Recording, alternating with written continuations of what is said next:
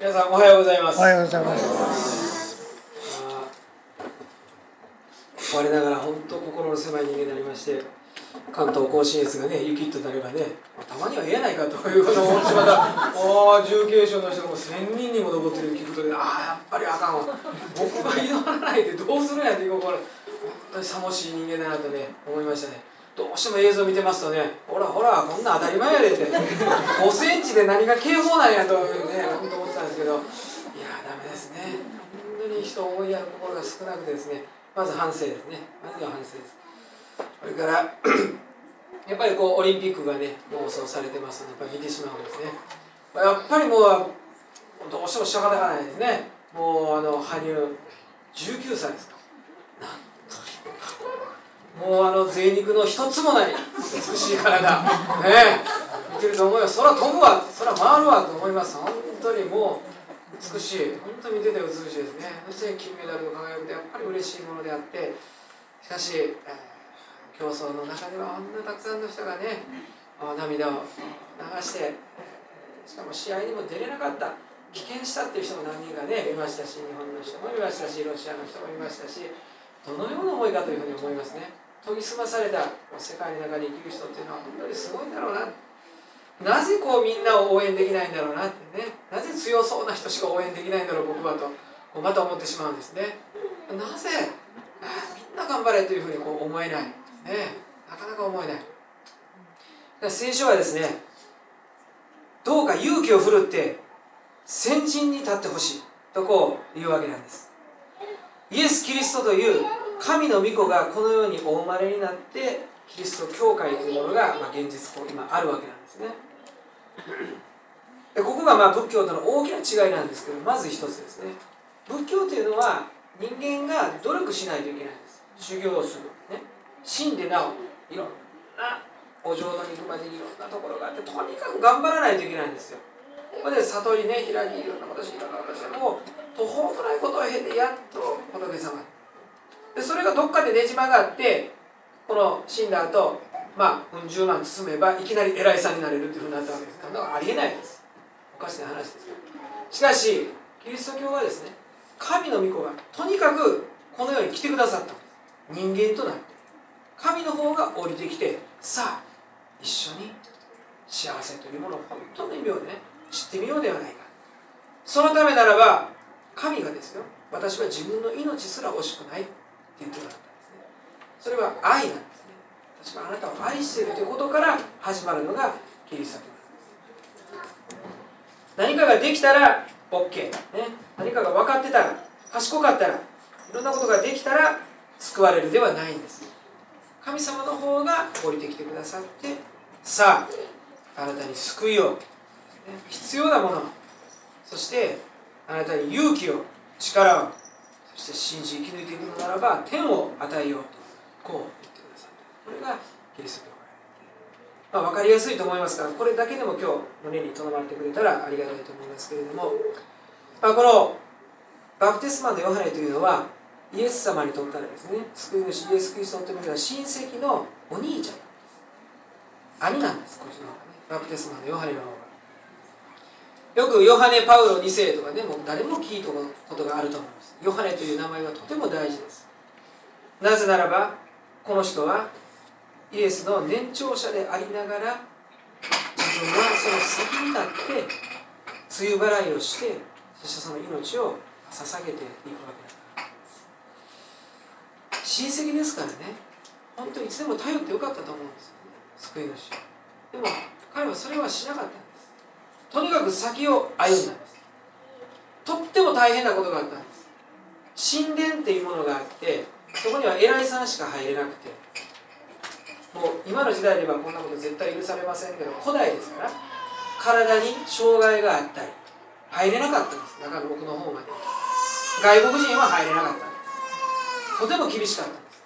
そこにはユダヤ人の男性だけが一番奥深くの神殿まで入れるってなったんです。お金を持ってない人は奥まで行けなかった。いろんな制約がありました。さっき言ったのと同じですね。死ぬ直前に40万包めば何々何と書いてもらえてあ偉いですよって言ってもらう同じです。人間が宗教を持つと必ずそういう弱さを持って流れていってしまう。そこでイエス・キリストはただ信ずるのみと言いましたこれは本当にイエス・キリストが初めてなんです。信じるだけで救われるよ。でもそれを言うことは難しいんです。当時のその神殿を司っている人たちは力を持っていました。死刑の執行権を持っていました。闇のうちに人を殺すこともできました。今でも残ってますねイスラエルのモサドという秘密組織がですね。それは古代からあるわけなんです。だから誰もさでもこのバプテスマのヨハネは先陣を切って皆に言いました。心の中に誰でもああしまったなと思うことがあるだろう。誰だってあるよあの時嘘をついちゃったな。小さなことでもあるしまたは本当にもう死ぬまで言えんわみたいなこともあるかもしれない。誰でも心の内にある。だからそれを神様にごめんなさい。って言えばいい。さすれば全てが許される。言い切ったんですね。そして昔々でも同じです。今も一緒です。こんなものこんなものを捧げなさいあんなものを捧げなさいって言われるんだけれどもいや何もいらない。ただあなたの上に水を注ぎかけその水を持ってあなたの罪を洗い流そう。これだけです。水はただです。でもなかなか言えないんですこれが。でもバプテスマのヨハネは先陣を切って悔い改めるならば全ての人が救われる。言い切ったんですね。時の権力に力に真っ向から立ち向かってただ一つ神様の教えはただ一つ。何もいらない。ただ自分の過ちを。やってしまった。そのことをいややらなかった。こと。勇気を振るってやるべきだった。あのことをごめんなさい。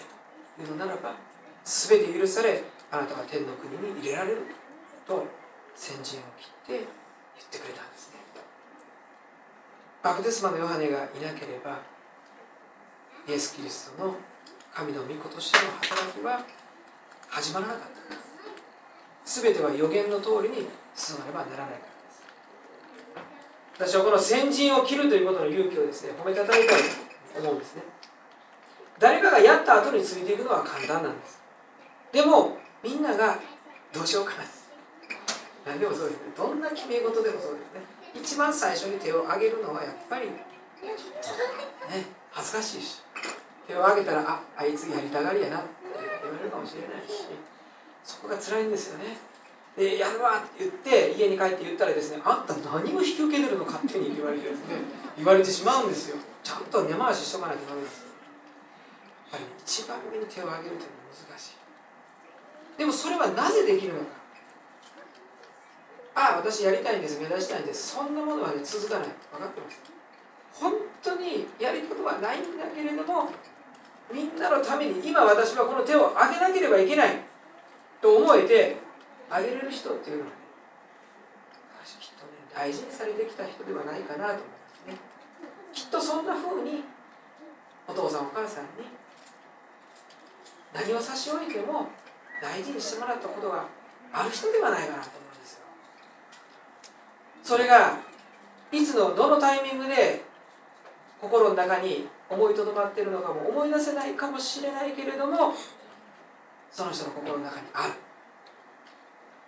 僕はできるんだ。私もできるんだ。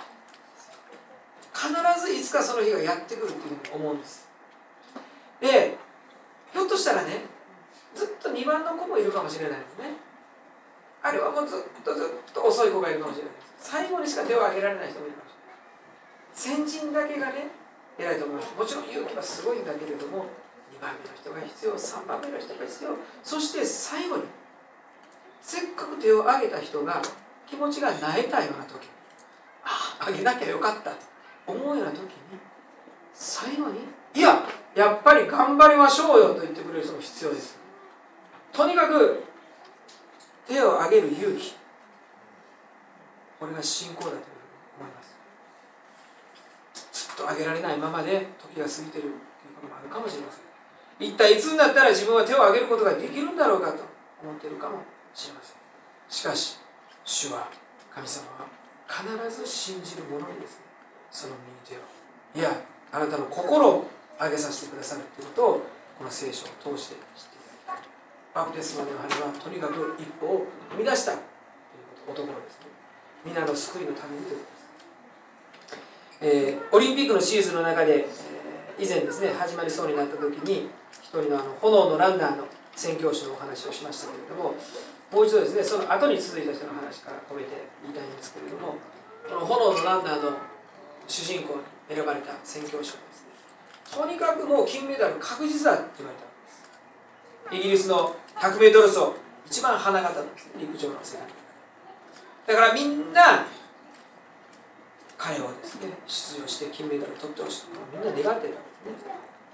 しかし彼はですねその出走日が決まった途端にですね事態を申し出るわけです。それは日曜日だったからですね。礼拝に行かないといけない、教会の礼拝を守らないといけないということで彼は出ない。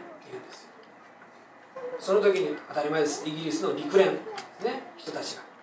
説得にかかるわけです日本やったら JOC です。ね僕やったらイングランドですから。EOC かもしれないけどそのお偉いさん方がみんなものととにかく頭を下げるわけです。彼はね。なんとか出てくれと。威信をかけて。走ってくれと。最近ずっとアメリカに負けてるから、ね、イングランドの威信を取り戻してくれって願うわけです彼は。ノーと出ないんです走らない。そしてとうとう英国皇太子までが頭を下げたんです。出てくれ。出ない礼拝が大事です。この聖書の言葉は真実であって礼拝に勝るものは他になしと言い切るんですしかしそこですねまあいい話が続きますけれども彼のライバルだったね。本当に彼と競い合ってた男がですね自分の出走 200m 走ですね。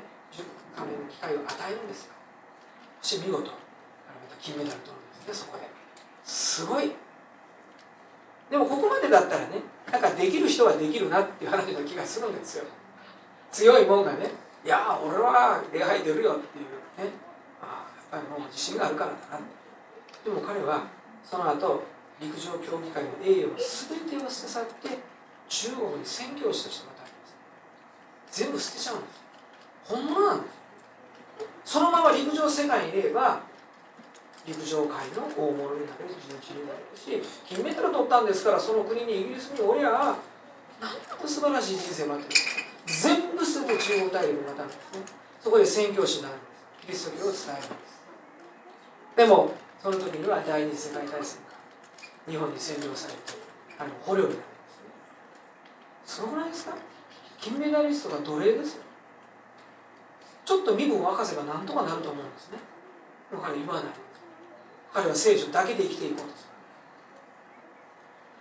そしてとても優しかったそうです。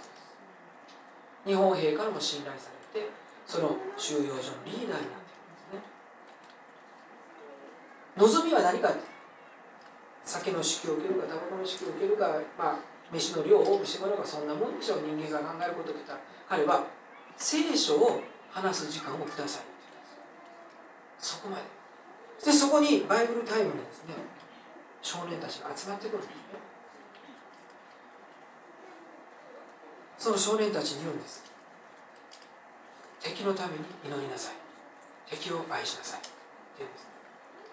そのイギリス人の子たち捕虜になった子供たちは絶対嫌だ無理だって最初に言うんです。あんなひどい日本兵のために祈るなんてできないって言うんですね。それはおかしい。でもその宣教師はずっと言い続けるんです。敵のために祈りなさい。敵のために祈りなさい。そうなんですね。いきなり愛することはできないんです。でも人間はねお祈りができるんです。不思議なものです。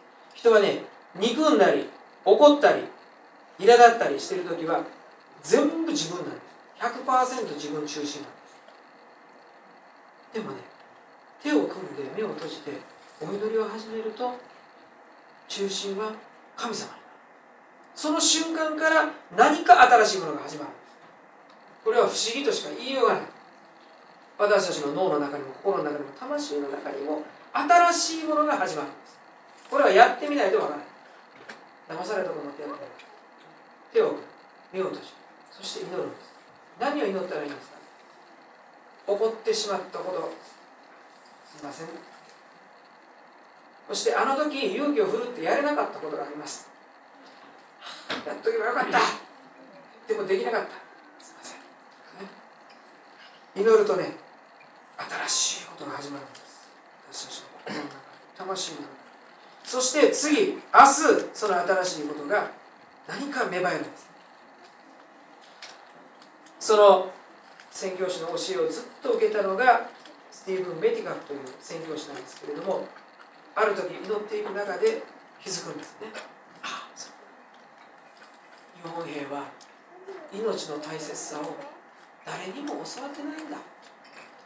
聖書も知らないしきっと上から大きくなったら兵隊になってとにかく強くなってそして戦争に行ってたくさんの人を殺してそして領土を広げてそれしか教わってないどんなに命が大事。一人一人の命が神様から愛されてるなんてことを教ってないんだ誰も教えちゃくれなかったんだ。そう思えるようになったんですね。そしてその収容所の中でわずか14歳だった少年はですね戦後を無事に迎えることができてその少年も宣教師になんで日本に渡って38年間戦後間もないと38年間日本でキリスト教を述べ伝え続けたんです。先陣を切るわけなんですねこうやって。どこに行っても教会はあります。都道府県。46都道府47都道府県。どこに行ったって教会はあるでもそれはそんなふうにして一つ一つの教会に真実があって伝えられてるんですね。スタートは簡単なんです。どうやったらこんなこと信じられるんですか？どうやったら命がけで何かを信じる生き方ができるんですか？思うかもしれない。それは簡単なんです。お祈りをするかしないか。手を合わせて目を閉じて。必ず心の中にある私たちは普段考える。あ仕事はこれせないかんな。明日はこれせないかんな。当たり前です。それは考えないといけない。そして自分はどうやったらうまいこといくだろう。って考えます。でもね人間の心の中にももう一個大きなスペースがあるんです。誰も、ね、気づかないかもしれない。わ何のために？生まれてきたんだ。この命はどうやって使っていったらいいんだろう。人間ね絶対持ってるんです。俺は何のために生まれてきたんだ。本当にこのままでいいんだろうか。仕事してお金稼いでそして終わりが来て死んで。なんでいいんだろうか。いや神様は本当に用意されてる。私みたいな人間がその部分から出れたんですよね。単にお金があればいいわ。仕事ができればいいわ。から離れられたその時から私は神様の祝福をいただいてまあなんとも幸せですね。こんな人生を歩ませていただいて思います。これは私の教会がですね母教会が第二次世界大戦において一番最初の獄中の殉教者を出したった26歳で散っていったその若い牧師が。戦争に賛成ができなくて北海道函館本町教会から連行されてあっという間にその命を散っていった。優秀なデザイナーで特賞を取って当時では考えられない賞金を手にしてる。でもその賞金で立派な聖書を一冊買って北海道に渡って伝道した。でも激烈な戦時下であってそれは許されないことになってしまって捕らえられる牧師で全てを言われるただ一つその独房の中に殉教したその独房の中に残されたのは聖書一冊。特攻警察も恐れ多くてその聖書に手がつけられなかった。全部燃やし彼の持ち物は教会の中から全部取り去られていく。しかしその独房の中でたった一冊の聖書を誰も怖くて手がつけられなかった。この男は本物だった。まあ侍で言えば刀ですよね。それを持っている。誰も怖くて触れなかった。それぐらい力を持っていた。それは死の影の谷を歩むとも我災いを恐れじというところに涙が落ちていた。16歳の青年の牧師のですそしてくしくもですけれども私の母教会で最後の殉教者の方戦後1ヶ月経ってまた獄中で牧師一人の牧師が散っていった。どうしても聖書を手放さない。伝道をやめない。このバプテスマのヨハネのごとくにいいですか？信ずれば皆救われるんです。たった一言を言うとないです。ああ修行生こう修行生なんかせいではなくて信じる。心の内にあるでしょ？言えなかったあの重荷があるでしょ？謝れなかったことがあるでしょ？ういやできなかったことで悔いていることがあるでしょ？うもっとこうすればよかったと思っていることがあるでしょ？う全部捧げなさい神様全て許され救われあなたはその時からこそ本当に生きる意味と命の価値を持って歩んでいくことができる本当にこの御言葉がね日本中でね種となってね命として土の中にうずめられてそして芽生えていってるのが教会なんですね。本庁あまだ高校3年生ですね。まだ高校3年生ね。高校3年生。一人洗礼を受ける。本当に大きな神様の導きとこの救いが聖書が本物になる瞬間なんです。これが洗礼式とよくは分かってないと。人生のこともまだ知らないと。全部両親に守られて生きてきた18年間。ここからは一人でやっていく時間が増えていく。その時に神を信じて生きていくと決心できた彼女は必ずいつの日にか手が挙げられる人になると思うしいや一番最後にやっぱり頑張りましょうよと言える人になれると思います。どうか信仰を持って歩んでいく人生です本当に共に祝って彼女にですね応援を言葉をですね心の中に下げてほしいですね。どうですか？頑張れ。誰も言えないね。なかなか言えない。なんか重た苦しく思われても困るし、ね、プレッシャーをかけてもいけんと思うけれども今日は言える神様と一緒だから頑張れこれからの人生を頑張れ私たちができなかったことをねやってくれそうな気がするんです何か本当に若いこれからの未来にね大いなる神様の導きがあることを信じたい。バプテスマのヨハネもイエス・キリストも一人の少年の洗礼をここから天からね、でしょう。本当に感謝して洗礼して臨みたいと